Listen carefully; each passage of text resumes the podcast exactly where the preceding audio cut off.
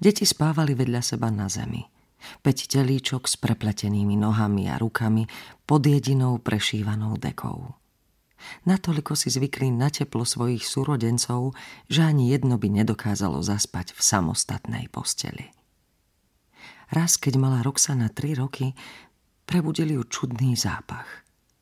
Posadila sa na hlinenej dláške prikrytej pokrovcom a tenkým plátnom, čo ju oddelovali od hmyzu, hmíriaceho sa v prachu. Bola chudým dievčatkom, taká tenučká a ľahučká, že jej pohyby nikdy nikoho nerušili.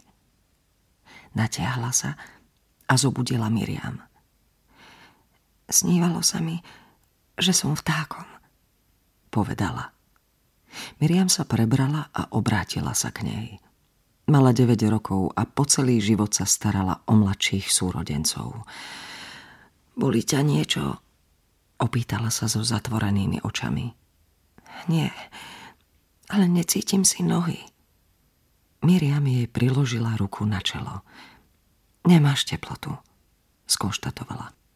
Len pekne spí.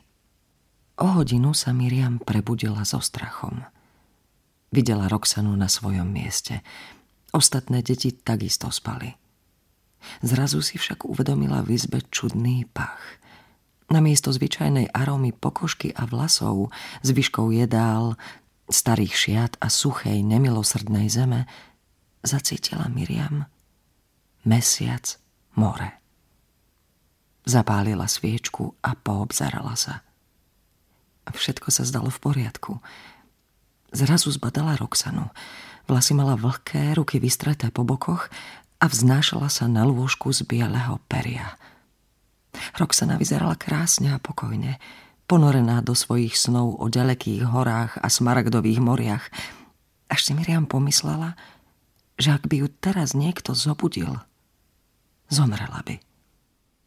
Zostala teda ležať vedľa nej na páperovej posteli takého belostného otieňa, že sa v mesačnom svetle zdala modrá a dúfala, že aj ju navštívi tento sen. Miriam vydala perie veľmi často. Cítila Kaspické more od ich mesta vzdialené tisíce kilometrov toľko ráz, až sa niekedy bála, že sa Roxana utopí. Obávala sa, čo by sa stalo, keby kto si perie objavil a tak ho skryla v prikryvke. Rozpárala šev prstami a napchala perie k bavlnenému vnútru, zožltnutému vekom a stenčenému opotrebovaním. No časom sa jej Roxanino tajomstvo stalo príťažkým bremenom. Raz keď ovzdušie naplnila taká vlhkosť, až sa zmenila na perličky vody, ktoré zo stropu kvapkali deťom na tváre a vlasy, Miriam zavolala matku. Šuša prišla bosá a ospalá. Čador mala nedbala ovinutý okolo pása a chvíľu sa skláňala nad Roxanou. Perie nevidela. Miriam schmatla za a priložila ho šuši k tvári. Často sa v noci zobudím a nájdem toto v jej posteli. Šuša zalapala po dychu, ako by do nej udrel hrom. Striasla sa iba raz, no takou silou, až Miriam odhodilo – Videla, ako sa zo šušinej tváre vytratila farba a pokožka zostala priehľadná. Kto o tom vie? Spýtala sa Šuša. Nikto. Miriam si želala, aby ju nebola bývala zavolala. Skrývala som ho. Nikto nič netuší. Chápeš, že o tom peri nesmieš nikomu nič povedať? Spýtala sa Miriam. Miriam prikývla. Vieš, odkiaľ sa berie? Miriam načala odpoveď, potom sa zarazila. Vyše tisíc rokov žili pod plášťom mlčania.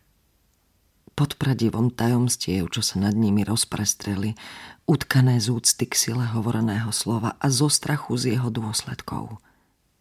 A tak Miriam neprehovorila.